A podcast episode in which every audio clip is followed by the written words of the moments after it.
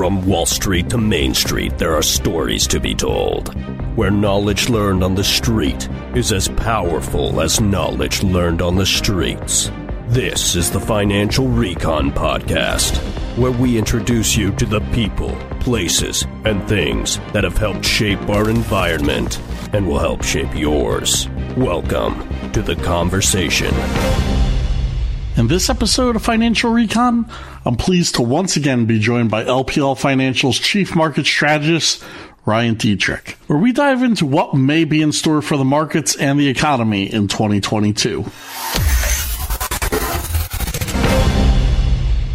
Ryan, welcome back. You're our first repeat guest on Financial Recon, so thanks a lot for joining us.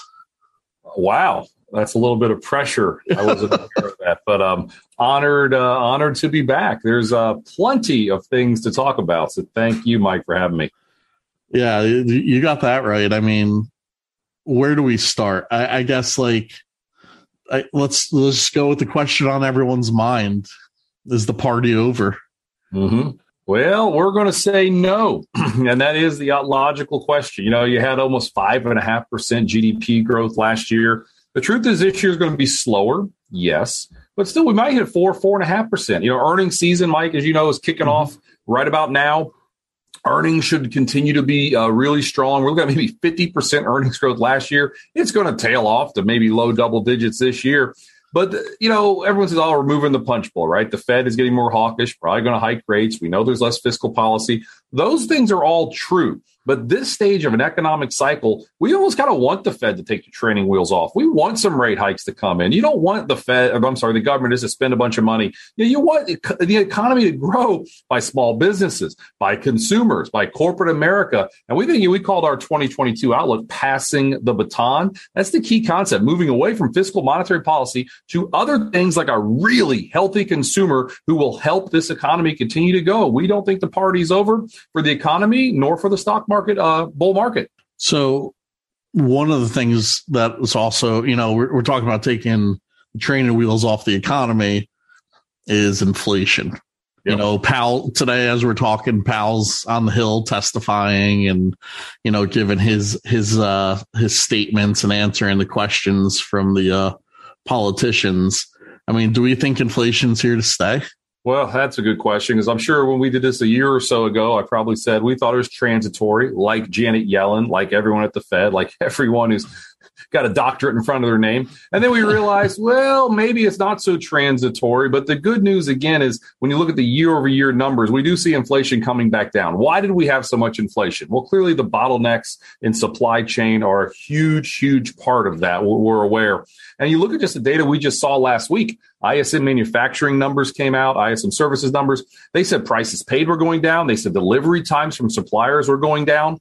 Um, those were those are some good things, right? Those are some steps in the right direction that we're probably were we're probably past the peak bottleneck. It's still bottlenecks, don't get me wrong, right. but we're past those things. And again, there's light at the end of the tunnel, which should suggest, you know, we saw six or seven percent inflation last year. We think it's going to be more like, you know, between three and four percent this year. And as the economic cycle ages, and honestly, the economy slows down. Who doesn't want 6% economic growth with 1% inflation? That's just not how it goes. You get 6% inflation. I'm sorry, 6% economic growth. You're going to have more inflation. As this economic cycle ages and growth slows back to trend, trends about two and a half, 3%.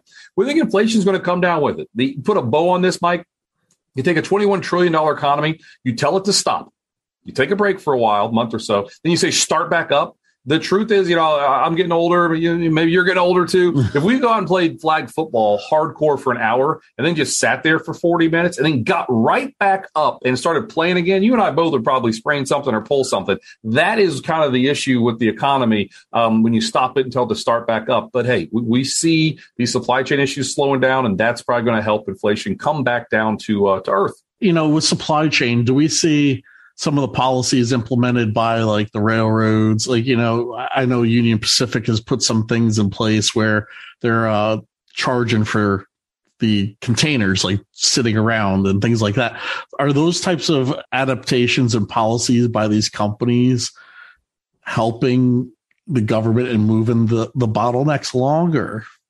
Well, yeah, I guess you know the, the best answer to that is we're going to find out real soon with earnings season what corporate America has to say. But I will say this, right? Again, when you, as we like to say at LPL Research, peel back the onion, the expression we use. Again, when you see some of the re, very recent December recent data that we've seen on some of these things, uh, things are flowing better. I mean, the truth is things are flowing better. And that was one thing right. we said, you know, a couple months ago. We said, listen, Everyone's buying stuff for the holidays. It's going to be a mess. And my goodness, I got my boys a PS4. Like you had to like sell your arm to find a PS4. Oh yeah, we just got an Xbox X, and yeah, I mean you, you, couldn't even get them, but now you can, right? And that's right. just one example of it. But again, now that we're past the holiday season, everyone's buying stuff. What was everybody seeing? Oh my goodness, you're not going to be able to buy this. Like in November, we're here. Oh, you're not going to be able to buy it. So everybody buys it ahead of time, and that's just the way things work. Um, but but again, we do think that some of the recent data says these things are calming down. Some of these things that individual companies companies and the government have done. You know, are they going to work? Are they not going to work? The truth is, again, I think as we get back online here, I mean, at the end of the day, it's a lot about these chips, right? All these right. chip stocks, when China keeps on all these hardcore lockdowns and Asia puts these hardcore lockdowns, that's where we get these chips. That's the first domino that really impacts everything um, over here as well and around the globe. And they're still doing some pretty hardcore shutdowns. They're trying to keep their chip companies and chip plants open, but it's easier said than done. But again, as we move forward with the pandemic, I mean, we, we do, we're optimistic again. We're going to get through these these um, these bottlenecks. And with the, so chips is a great example. Is there the potential though for further disruption in the in mm-hmm. the recovery in the chip market? Yep. If say something occurs with like Taiwan. Mm-hmm. I guess short answer is absolutely. You know, the, one of the bigger reasons we had such a big spike in inflation last year, inflation mm-hmm. was calming down a little bit. In the third quarter, we had the Delta variant. Right. Nobody really accounted for the Delta variant. It happened, and it really did a number on chips in Asia and around the globe, and really impacted inflation across the globe in the third and into the fourth quarter. Now, clearly, Omicron's been out there, it hasn't quite had the same impact on manufacturing and productivity that we saw with Delta mm-hmm. Delta variant. My goodness, fourth quarter GDP should be like six or seven percent. Now, Omicron did come out later in the quarter. Uh, but still, it doesn't seem like it's the same. You know, what's the four most dangerous words this time is different. Um, you know, but but we're saying this time is a little bit different. But if there's another variant or something that happens, you better believe it. it. It, could we could be right back to square one before you know it. Let's hope that's not the case. But you have to be open to that as an investor. and, and with those bottlenecks, the one thing too that we had going on is people were getting government money. Like yep. those enhanced child tax credits were being paid up until December. Those stop now. We're in it's January. There's yep. nope on January 15th, no more payments. Is that going to, you know, help ease the uh, supply chain backlogs because people aren't going to be, you know, going out there and spending? Mm, yeah, unique situation there. I mean, it is. It's also part of that taking the training wheels off. At the same time, you know, we talk all the time. Okay, look at all the debt our country has over thirty trillion dollars, whatever the latest number is. But you look at the debt to equity ratios from small businesses and from the consumer. The consumer is in really good shape. Now, yes, it's because right. the government literally gave people money, but people did pay off a lot of debt. It's the first recession we've ever seen where FICO scores actually went up. So it's going to be interesting to see what happens here. But mm-hmm. I mean, look at the you know, look at the job number we just had, right? Last last week's jobs number came in way lower than expected. I think the truth is the jobs market is much tighter than maybe we think. A lot of people are quitting. Four and a half million people quit their jobs in November, an all-time record. They're moving around. People are comfortable. You know, a lot happening too. A lot of people are quitting, forming their own business, doing doing their own. Yeah, I think what was it? What did they say? Like filings for new businesses, where you turn around and everybody's going to have their own business. yeah, I mean, eh, literally this week, uh, Apple said they're going to pay uh, top engineers like 180 grand just to stay because everybody's leaving. Everybody's leaving, going off doing things in these different areas that are fast growing and fun, and and they just want to, you know, the pandemic kind of had a shift in everyone's mind. Like, do I really want to work for the man? Or do I want to go work for myself? Right. And we're seeing that. I'll tell you, as, as a, just a hard blooded American, I think it's great. I think people should go out there and try to make the best that they can and do their own things and be creative and kind of break the mold down. Um, I believe me, I work for big companies, so some of us have to still work for big companies, but, but it's exciting to me that some of these things that are going to be created and done. Yeah, a lot of people aren't going to, it's not going to work for a lot of people. A lot of companies fail. A lot of restaurants fail. That's what it is. But people are taking a pitch and swinging at it. And I, I maybe I'm always a little more optimistic guy. I think that's going to be a really good thing down the road and uh, help our economy. It might not be this year. It might be two, three. I mean, Microsoft didn't happen overnight, right? What's the Steve's Jobs? But, but that's what I was just going to say. Like, think of the the excitement of like when hopefully 20 years, 30 years from now, Yeah. You know, we're talking and it's like, hey, remember when like this is the this is this renaissance when people come out and they the creator like that's why like not this is not a stock recommendation etsy and things like that the creator economy mm. is on fire yeah i'm going to paraphrase this but steve jobs said a lot of overnight success stories took a couple decades to happen, right? And I think that's kind of what we're talking about. Like these people right. starting these businesses and things now. And that's another thing about it, right? We know there's like $2.7 trillion excess savings that people have right now. All right. Money mm-hmm. markets, banks, wherever. People have extra money. So you say, you know what? I want to take a year off. I'm going to take a year off and take a swing at this thing with a use that excess savings so people can kind of go off the grid for a while because they know they're not going to make a bunch of money right away if they are going the route of starting their own business or starting something with some friends. And, and it's just, uh, it's appealing. You know, it, it really is appealing, but it also says, hey, people are comfortable, they're confident, and they've got the resources to do it. To me, those are all positive things. Yeah, and, and that ties into something we've discussed on other episodes about the experience economy and that mm-hmm. people are going to be looking to take that 2.7 trillion and they, they, you know, however they're looking at the world, they want to spend it on experiences with folks. So that's, that's a whole nother discussion we could have right there. But, um, you know, right now, electric vehicles are all the, it's, it's the hot political thing. Let's, let's get people into EVs. And I'm not saying there's no environmental benefits to it or anything like that, but I mean, our oil prices like really going to continue this what, rally per se? Yeah, we think so. And a lot of it does have to do with policy you know, a lot of the policy that's put in play over the last year and a half or so, or at least year last year, I should say, have what have they done? Right? They've kind of mm-hmm. impacted drillers. They've impacted dirty old crude. You're supposed to go to clean energy. What happened last year? Energy had its best year in the history of energy stocks, up right. over fifty percent, and all of a sudden, a weekend, energy is the largest mover again. And again, it's because policy is kind of putting a crimp on those things, so there's still demand for it. So there's not as much supply. And our take is yes, as the global economy continues to improve, uh, strengthen, if you will, with some of the crimps that have been put in uh, due to current policy. Hey, the energy is, makes up, I think, we're just going to ballpark it, three percent of the S and P 500 is still historically low the models that we run for our LPL advisors and their clients, we absolutely have a little bit more than 3% in a lot of those models is we do think a cyclical value, you know, industrial, mm-hmm. material, energy, financials, those in this part of the economic cycle with yields also going higher, uh, suggest, uh, you know, crude can continue to go higher here. I mean, crude's what, 80 bucks a barrel as we speak, I think ballpark. I mean, it peaked to 140. I mean, I know I'm paying three bucks a gallon, right? Yeah. Like, yeah. So we think a little higher crude uh, could be coming, and that's not. A, I mean, yeah, it's, it's a shame if you're a consumer, you pay a little more at the pump. But normally it means the economy is pretty good, and and that's right. something as investors maybe just have a little more energy stocks. You can help pay for that uh, higher pump you're paying. well, then it, it lends the question: if we're if we're here now, mm-hmm. and mm-hmm. they're canceling flights, and international travel isn't back to where it was. Yeah where are we headed with fuel, you know, fuel prices and energy prices then? Mm-hmm.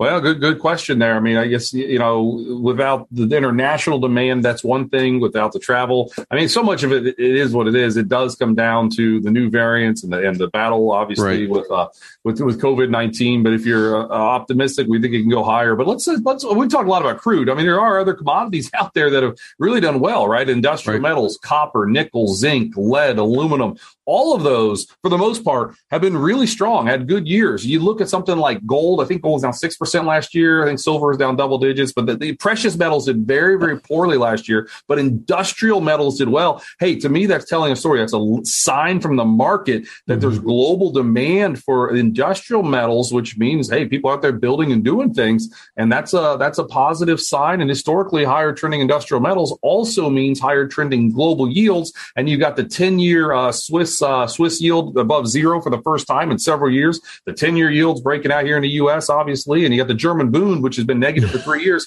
It's flirting with going positive. So this is a global story wow. of yields finally starting to trickle higher And again, people say that's a bad thing, but if you look back in history, Mike, higher trending 10 year yields, you know what happens? Stocks usually do pretty well because it probably means the economy is probably doing pretty well. That's why yields usually go higher. I understand how it works. There's fears of inflation and things. We don't quite think that's the case here. We think inflation's peaked, as our earlier discussion was. Higher trending yields could just simply mean the economy's doing okay. The stock market should do pretty well also.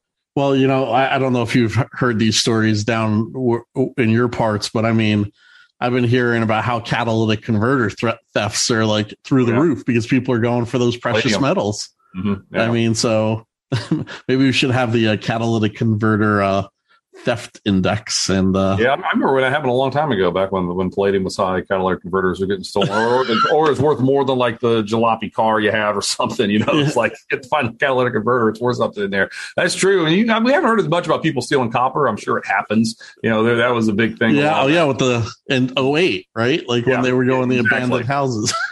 exactly. But um, you know, it's all part of the uh, just the the, the uh, refresh and the continuation of this um, economic cycle of growth, and and and also what happened last year, right? Developed international, Europe and Japan, they didn't grow as much. They still are clearly fighting COVID. Not right. that we're not here in the U.S., but we're a little ahead of them in the reopening, and those are some big parts of the globe. Last I checked, so as those parts of the reopening can take place, uh, those again are just going to continue to gobble up those industrial metals, which should be a positive sign and, and that's we're supporting that energy crisis they have over there right now too, right? So that's kind of lending to the inflation, like the U.S. Uh, exporting of you know yeah. energy.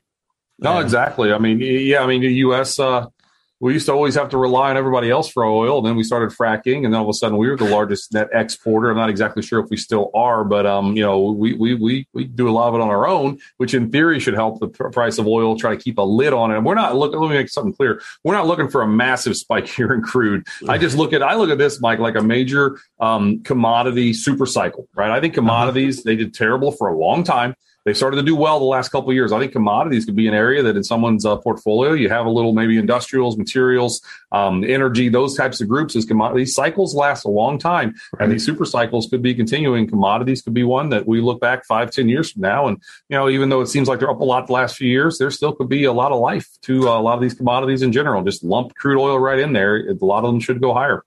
Yeah, I, I, I I've noticed that too in the charts. Like you look at some of these things and you're like, they've been just hammered for so long.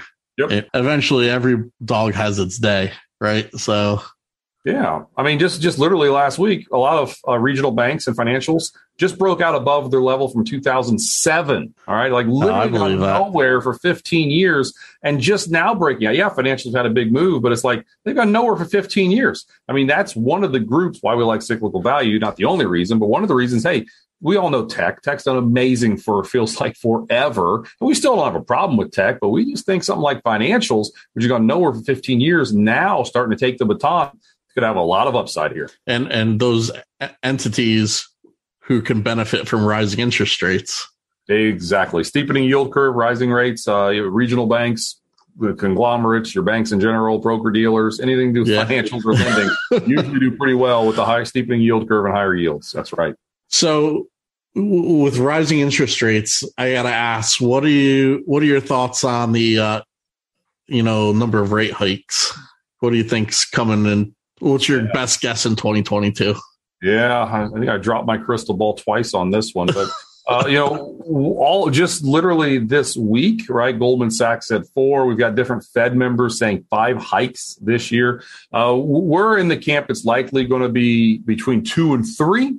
Uh, mm-hmm. So a little bit less than consensus. We don't see March. We see March as a live event, potentially a hike. We think it'll be it'll be May. I'll just put it like this, Mike. There's been so much hawkish talk out there um, from the Fed and different Fed members. I think they're getting a lot of it out there. That way, just in case something were to happen, some rockiness, some slowdown, mm-hmm. whatever it is, they can kind of pull things back. I mean, they did that in 2018. Right? right we had nearly right. a bear market in December 2018. Then they said, "Oh, just kidding, we're going to hike rates for a while." Then 2019, things did well. So maybe they could have up, upset the apple cart. And don't forget, this is a this is a midterm year.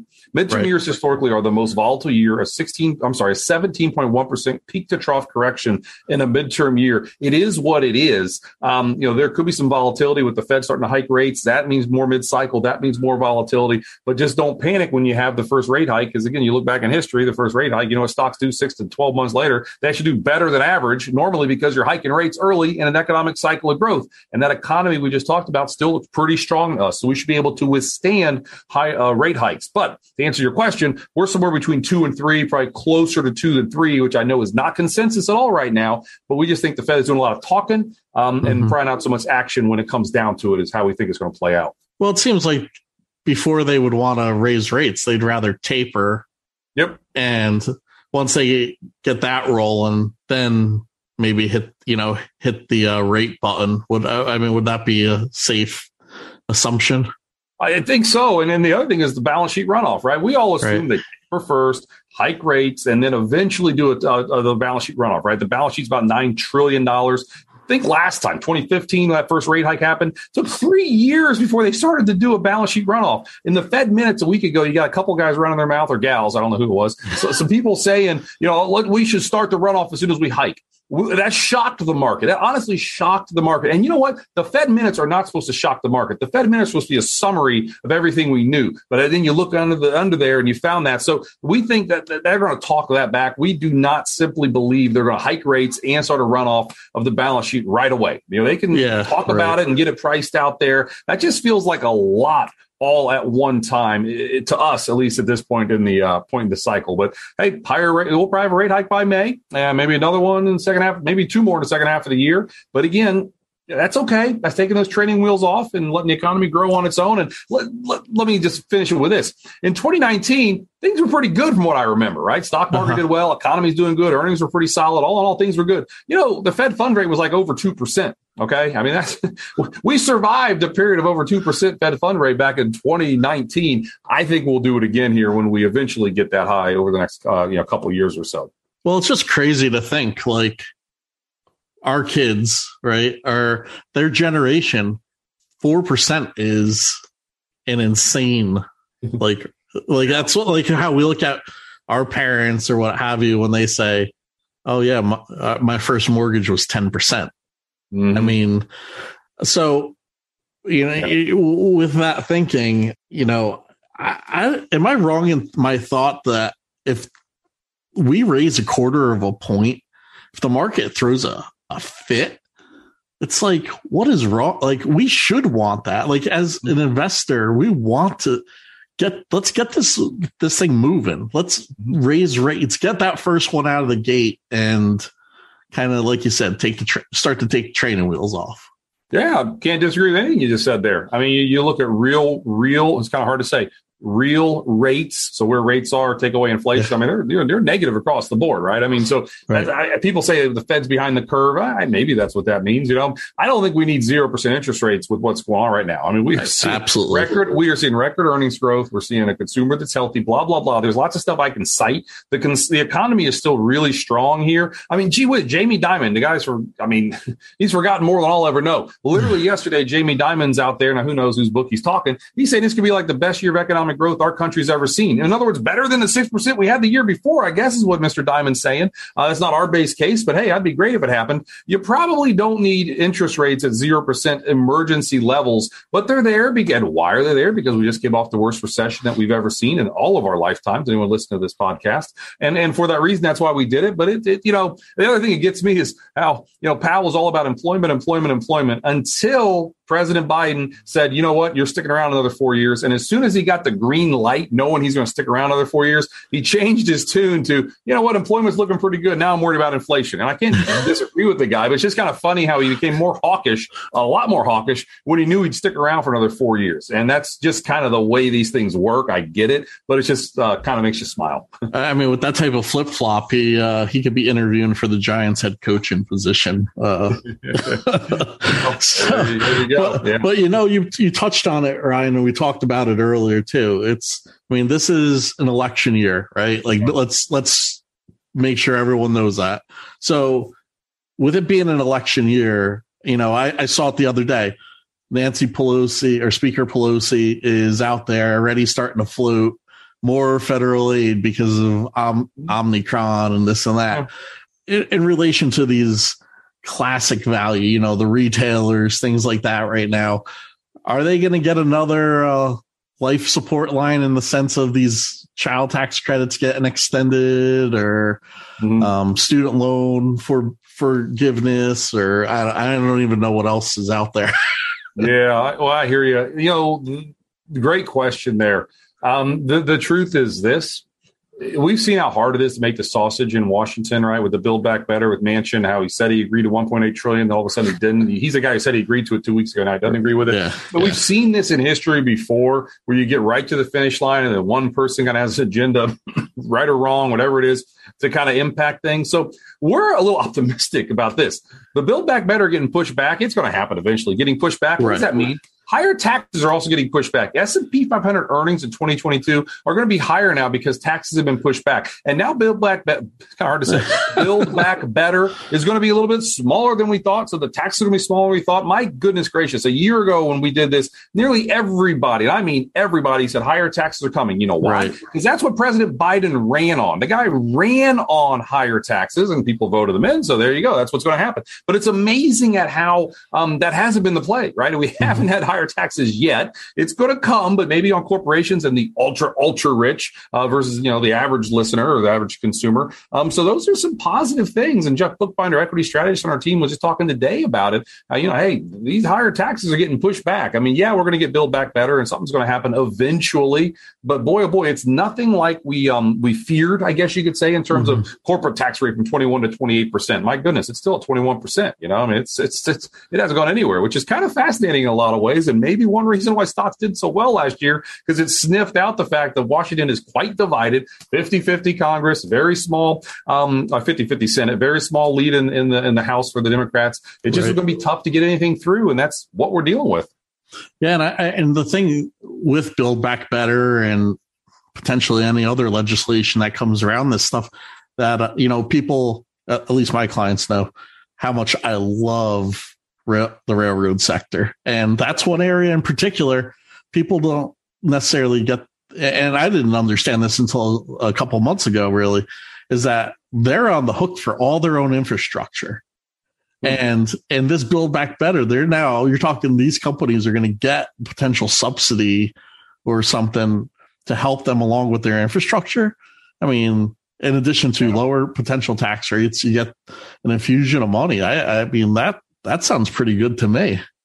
No, that absolutely does. And Warren Buffett's been in some of those railroads, right? So he's probably not the worst guy to uh, follow somebody's coattails on. But I mean, just transports in general. Yeah, airlines, there's issues there. I'm right. not going to talk about it. But other parts of transportation, there's a lot of reasons to think as this uh, economy grows. I mean, okay, maybe COVID still sticks around and people don't do as much as they wanted, but you're still going to need your goods and services shipped to you, right? I mean, that's the whole thing. That's what this is all about. That's what the government's trying to help grease the wheels a little bit to make sure things get to people uh, just that much sooner when they need these things. Um, so that's an interesting point of view, but one I cannot disagree with. That transports, railroads, there's some groups that could do really well if this economy keeps uh, keeps uh, keeps afloat.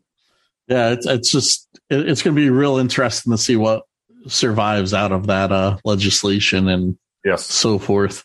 So yep. now I'm asking you to dig into your bag and get your third crystal ball. Right. and uh, you know, looking at the rest of 2022, what do you think with the election? Are we uh, November whatever day is here? Are we are we going to have a split Congress, one party, or uh, the opposition takes takes the cake? Yeah. Well, you know, when you look at history, let's go this route. Mm-hmm. Um, we know whichever party wins the presidential election tends to lose seats two years later in midterms. That's okay. just because, again, they're not the party that's quite uh, you know, quite as worked up, if you will.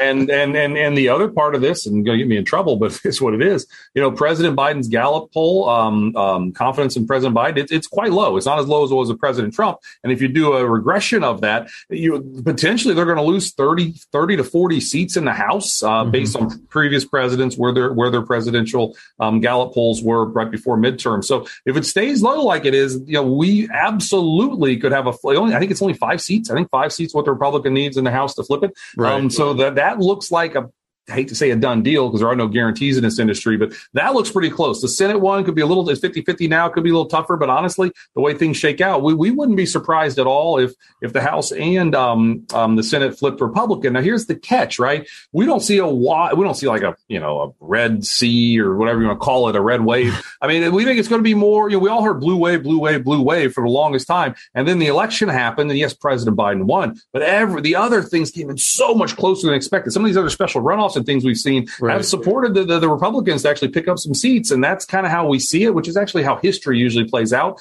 And that's, you know, divided. Washington's okay. You got the, the, the, the, the um, um, the president on one side and maybe a little bit of power on each side uh, for Congress with the Senate and the House. And that's kind of uh, how we see it playing out. And that's what history would tell us as well. You think the market throws a fit if we get that first couple days? If we, mm-hmm. uh, you know, get the right one way or the other? Yeah, I mean, again, it's all about the big wave. You don't want too much power. So if there's a massive red wave, so to speak, or blue wave for this matter, whichever one you want, yeah. um, you know, that, that either one. But here's the thing that I think is really powerful. Again, I mentioned this before, so I've got it right in front of me. I'm just going to look at it real fast. There have sure. been 18 midterm years since 1950. The average pullback is 17.1%. You get volatility during a midterm year. Here's where it matters, right. Mike, because I know we're talking policy, but I'm also going to spin it to talk investments. What does this matter to someone yeah, listening? No, absolutely. A year later, after the low, and nobody knows what the calendar year low is. I understand that. But if you hold the yearly low one year off those lows, you're up 32% on average from the midterm year lows. That is by far the largest one year off the lows out of the four year presidential cycle. So it's kind of one of those things because the third year of presidential cycle, what happens? You start to get more rate cuts. This is kind of funny. I mean, the Fed and the and the presidency are supposed to be separate. I get all that. year two, you tend to see more hikes. You know what happens year three and year four? Tend to get more cuts. All right. right. it is what it is. Um, you get more things that grease the wheel to, for that president to get reelected. So year three tends to be pretty strong. Um, just so you know, in 2018, I know you remember this 19.8% correction ended on Christmas Eve 2018. One year later, up 37%. Um, we don't see, we don't quite think there'll be a 20% correction this year. I'll tell you what, though, 10 or 15% could happen after what we've seen. And mm-hmm. again, if you're willing to hold and have your eye on the ball and long, you know, marathon, not a sprint, whatever you want to call it, be aware there's going to be a pretty big scary pullback probably sometime this year in a midterm year. That's normal. And if you're willing to hold through that for another 12 months, you will probably be very, very happy when all is said and done. From your mouth to God's ears. I mean, I I totally agree with you. And I mean, at some point it happens. And the fact of the matter is the people listening, they're not in it for the short term. They're just yep. looking at it long term. And it's just nice for them to hear it from someone other than me. so, um, glad to help. but um, one of the things, though, that we always hear about is that the next recession, mm-hmm. and I think Mohamed El-Erian is really like he beats the drum on this, is the next recession comes from or recessions start because of a policy misstep. In, in, your opinion, does that come from you know some with somehow some way the Fed navigating this intricate dance they have to to do? Yeah, I mean, I, we agree. I mean, usually usually a policy mistake is kind of where the um, the music stops. We obviously had a hundred year pandemic a couple years ago, and that was not average. Um, but but that, that is true, and you know it's we we haven't seen an inverted yield curve yet, right? You tend to see an inverted yield curve about 14 to 18 months or so before uh, a recession officially starts. So we're not there yet. In fact, the yield curve has been steepening over the last two weeks or so. So that's a that's a positive. But clearly, you know, we all say at LPL Research, you know, um, bull markets or really economic cycles, they die of excesses overspending, over leverage, overconfidence. When everyone's really excited, that can be when something stops. I mean, we don't think people are wildly excited. They're still pretty, you know, pretty tame with what they're doing. When you look at a lot of the spending and things that are going on, especially leverage, people aren't nearly leveraged like they were. Um, you know, previous market peaks. Those are also potential positive signs there. But clearly, when it comes to the Fed, I mean, are they massively behind the eight ball? Are we going to continue to have huge inflation? Should they have been hiking rates before now?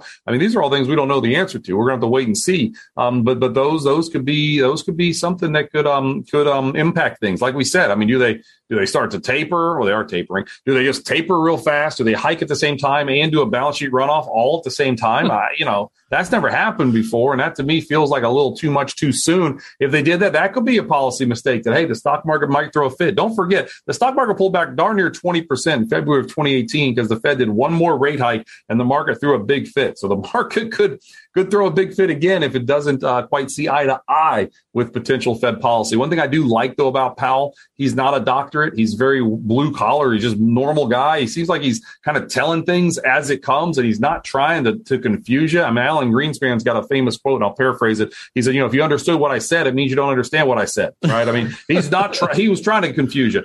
Powell's not like that. He's very upfront and explains what's going on very, very nicely. I think. Um, so we'll see. You know, things can always yeah. change, but that's kind of how, how we see it here. It is speaking of is is housing is that inflation or excess? Mm-hmm.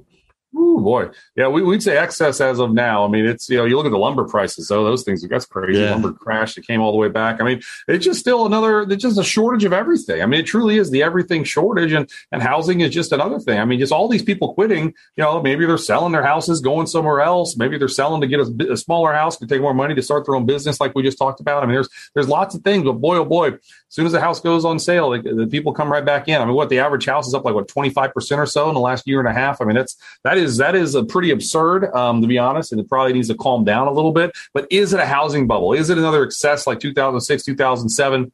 You know, as of now, we're going to say no. We're not quite seeing the speculation that we saw, you know, that back right. then when people were selling and doing just some really, really wild things. But um, yeah, that one feels a little feels a little frothy. Some of the prices as it pertains to housing, but you know, hey, um, everyone is worth in all likelihood. If you own a house, you're worth a lot more than you were. You know, the stock market's up a lot, and your house is up a lot. Um, so you, you, should be feeling a little more, a little healthy, a little uh, richer, which is true. if you look at the net wealth, I think it's 145 trillion in the U.S. according to the third quarter data, and the fourth quarter's not out yet. So we're literally the richest we've ever been as a country. People say, "Oh, look at all the debt! Look at all the debt! Record debt! Record debt!" Yes, it's called denominator blindness because the denominators. Um, one part of it, but the numerators exploded higher as well. So of course, there's more debt. People are worth a ton more money, so you're gonna have a little bit more debt. So on a debt to debt to equity ratio, consumers are still pretty healthy, and that's something I think the media stirs up. They don't point out the fact that, that wealth has never been higher. And do you think with the housing? banks and consumers are both now more protected uh, because of the uh, you know as a byproduct of 2008's uh 2009's you know legislation that what is it qualified mortgages and so forth yep. like that they they have to meet certain requirements because i mean to me it seems at least mm-hmm. that is kind of working yeah no, agreed. I mean, you know, what, just what banks could do in terms of how much they could leverage with the money that they had. It used to be like, I don't know, like 40 to one or something. Now it's seven to one. I mean, they can't, they just by rules and regulations, they can't do the same things that they did. And it, and it is hopefully working in that it's helping a lot of people, sometimes helping people from themselves, not giving them a mortgage that maybe they shouldn't have gotten, but they would have got, you know, 13, 14 right. years ago without even, without even asking. Right? Oh, yeah. I remember that. I mean, it was, it was yeah, it nuts. was, uh, yeah, crazy times. You know, it's like, but um, so yeah, I think some of those things are in play. And you mentioned financials. I already kind of talked about it, but I mean, yeah. that's that's one group. Okay, maybe they can't give as many loans as they would have wanted to, but boy, they, we're gonna find out real soon with a lot of these big banks that are going to report earnings in a couple days. But financials is that one group that really does look pretty strong, and it's just hard for me to say with financials breaking out to all time highs, regional banks breaking out to all time highs, right. money center banks breaking out to all time highs, to say the global economy is about to fall apart. And I know things have been a little scary at the start of 2022. I get what's happened with tech and some of the ARK and the Cathie Wood yeah. world, but there are other parts of this world that are saying, no, you know, it's just a rotation and it's not the end of the world. And when banks and financials, um, I'm sorry, financials energy, better known as Finergy, are both breaking out the yearly or multi year highs, that's not a bad thing. And we think it's a sign that global economy is going to continue to be pretty good in 2022. I'm putting on my old fart hat here, but it reminds me of 2000. Mm-hmm. You know, with tech, like everything and anything, tech, tech, tech, tech, tech, yep. and you have any tech issue, and it's like, you know, the uh the PTSD of tech mm-hmm. comes yeah. back. Well, I'll say this: I can't totally disagree because some of the moves they've had. Obviously, a lot more companies are making money. They weren't making money then. But I'll just say this: look what value did in 2001, 2002. Value stocks went up. All right, it's a harsh reminder. I didn't know this when I first started the industry. I just thought you had to buy a semiconductor or networking stock. I thought that's all you could do. there were other companies you could invest in. That's why I know what you do with your clients and listeners here. You have a well diversified portfolio. We're, we're neutral tech. We were overweight tech for a long time. We're more neutral tech here. But if tech does underperform, it's what 26 percent of the S and P 500. It's going to hurt the S&P 500, but that doesn't mean everything has to crack and everything has to go to zero. Right. There could be some other areas. I'm looking at you financials and energy and industrials and materials. Some of that money moves there. Maybe it moves on over. And again, that that that's it wouldn't be great if technology crashed. Um, you know, in fact, we don't think it's going to happen. But hey, if it yeah. did, some other groups could hang in there. In fact, maybe do better. As that money leaves, money sloshes around. It's going to go somewhere, and uh, that's something to uh, to remember. I, I call it pockets of value. There you go. you know, I, like it, yeah. I mean, because you're right. I mean, there's there's a certain brilliance in being boring at certain points, right? Like, you yes. know, I think Mr. Buffett has uh, proven that. Uh, yeah, I mean, you know, some of the best people did through, through through March and April 2020 were just you know people who didn't even know what was going on because they yeah. didn't do anything. They just continue to add their 401k or just do their thing every two weeks and bought things really really cheaply because it was on sale. What's the old saying, right? The stock market's the only place things go on sale, but everybody runs out of the store screaming. I mean, yeah. that's the truth, you know, and it's it's easy to say. You can tell your right. clients, I can tell our advisors, oh, it's going to be a 15% correction this year, which I think, honestly, there's probably better than 50 50 chance of that, honestly. But it'd be a buying opportunity, blah, blah, blah. When it happens and you turn on CNBC and you got Robert Prechter and all these super bears on TV saying the end of the world's coming, Harry Dent, they, they bring out the same ones. You should buy when you see all these guys, by the way. But still, when, when, when you see them, it's going to be really scary. That's why you have a plan in place before the storm comes. The time to make a plan is not in the eye of the storm, it's before the storm comes. So just be aware, midterm year, Fed starting to hike, aging cycle. Yep. We're going to have more volatility. Don't panic when it happens. Use it as an opportunity. And, um, you know, I think in a year or two, you'll probably be pretty glad you did. Well, that's, uh, I'll say with, you know, my clients, at least that's our financial survival plan because the worst time to be making a decision is under duress. You want to be thinking about these things now. That's, uh, that's straight from the uh, Brad Ted Klontz uh, behavioral finance, financial psychology textbook. So I'll, I'll, leave it with this, Ryan. The the one last uh, question for you. Um, you know, what's keeping you and the research team at LPL? What what keeps you guys up at night or gals? no, I hear you. I guess right now I would say the um, Oh, that, that Georgia Bama game, right? That was a late game last night. Oh, that one, that one kept me yeah, up. Yeah, uh, we're on a lot of coffee today. yeah, I hear you. I hear you. I mean, yeah, oh, it was kind of a, a, hodgepodge of what all we just talked about. I mean, okay. the truth is, again, the cycle's aging. When you look back in history, when the Fed starts hiking rates, yeah, stocks usually are higher a year later, but you could have some volatility in there. What if, you know, the Fed is behind the eight ball? What if these supply chain issues continue? What if there's another variant that's something that could really, really knock us out? And honestly, if you and I would have done this two years ago, I doubt if hundred year pandemic would have even been in the conversation, right? I, mean, I don't think it would have yeah, been. No we way. worried about it then. So, so you know, it can be something no one even knows about. But I think the key concept is again, it's hard to sleep at night when things are going down. don't get me wrong. I, I, remember we all remember what happened a few years ago. Um, but but to still have that long term play and use pullbacks as an opportunity, um, there's still just a lot more opportunity out there than, than there is to be negative. And I guess I'll sum it with this. You know, negativity sells, right? I mean, you look right. at social media or even CNBC. I mean, whoever going to throw it out there, it just sounds like you're on the same team as somebody. Oh my goodness, did you see this? This is bad. You got to know about this. But it, the people got, you know, a lot of guys like myself and other people that use use quantified, evidence based investing to show you what's going on, led by earnings, led by still tailwinds that we're seeing in fiscal monetary policy. Those are the things that are going to help this bull market continue to go. So uh, it's just you know who you want to listen to, and I think a lot of people have been proven wrong over the last couple of years, and hopefully, um, you know, having a long term plan um, is is going to help a lot of investors. And I know a lot of people listen to this podcast. And your clients do. Yeah, yeah. I mean, you're you're absolutely right. The the fear mongering gets mm-hmm. old, but like you said, when uh the markets start plummeting, plummeting, that's when uh we know you're you're uh, up late at night because you're on uh, what CNBC Europe at 3 a.m. Uh, Eastern time or something. Yeah. Yeah. So. yeah. Or, or sometimes like 11 o'clock at night, go on with China or Australia. I've done some of those too before you go to bed, I guess. But yeah. yeah. And so, But hey, I appreciate it as always, man. Thank you so much for uh, coming on and just like diving deep into all these topics. I really uh, know my listeners appreciate it, and um, you know, hopefully, uh, we'll circle back on some of this here later on this year and see uh, see where things stand. No, I appreciate it. The honor is all mine, and thank you for the holiday card. I did get your holiday card just thank you. That was that was appreciative and very kind. You didn't have to do it, but thank you. So, yeah, uh, Mike, no any, anytime, just just let me know, and I'll, I'll come back and we'll do it again. Thank you. You got it. Thanks, man. Appearances do not constitute endorsement of Flagship Wealth Management Group, LPL Financial, the Pinnacle Financial Group, or any other entity discussed in this program. Securities offered through LPL Financial. Member FINRA, SIPC. Investment advice offered through the Pinnacle Financial Group, a registered investment advisor and separate entity from LPL Financial.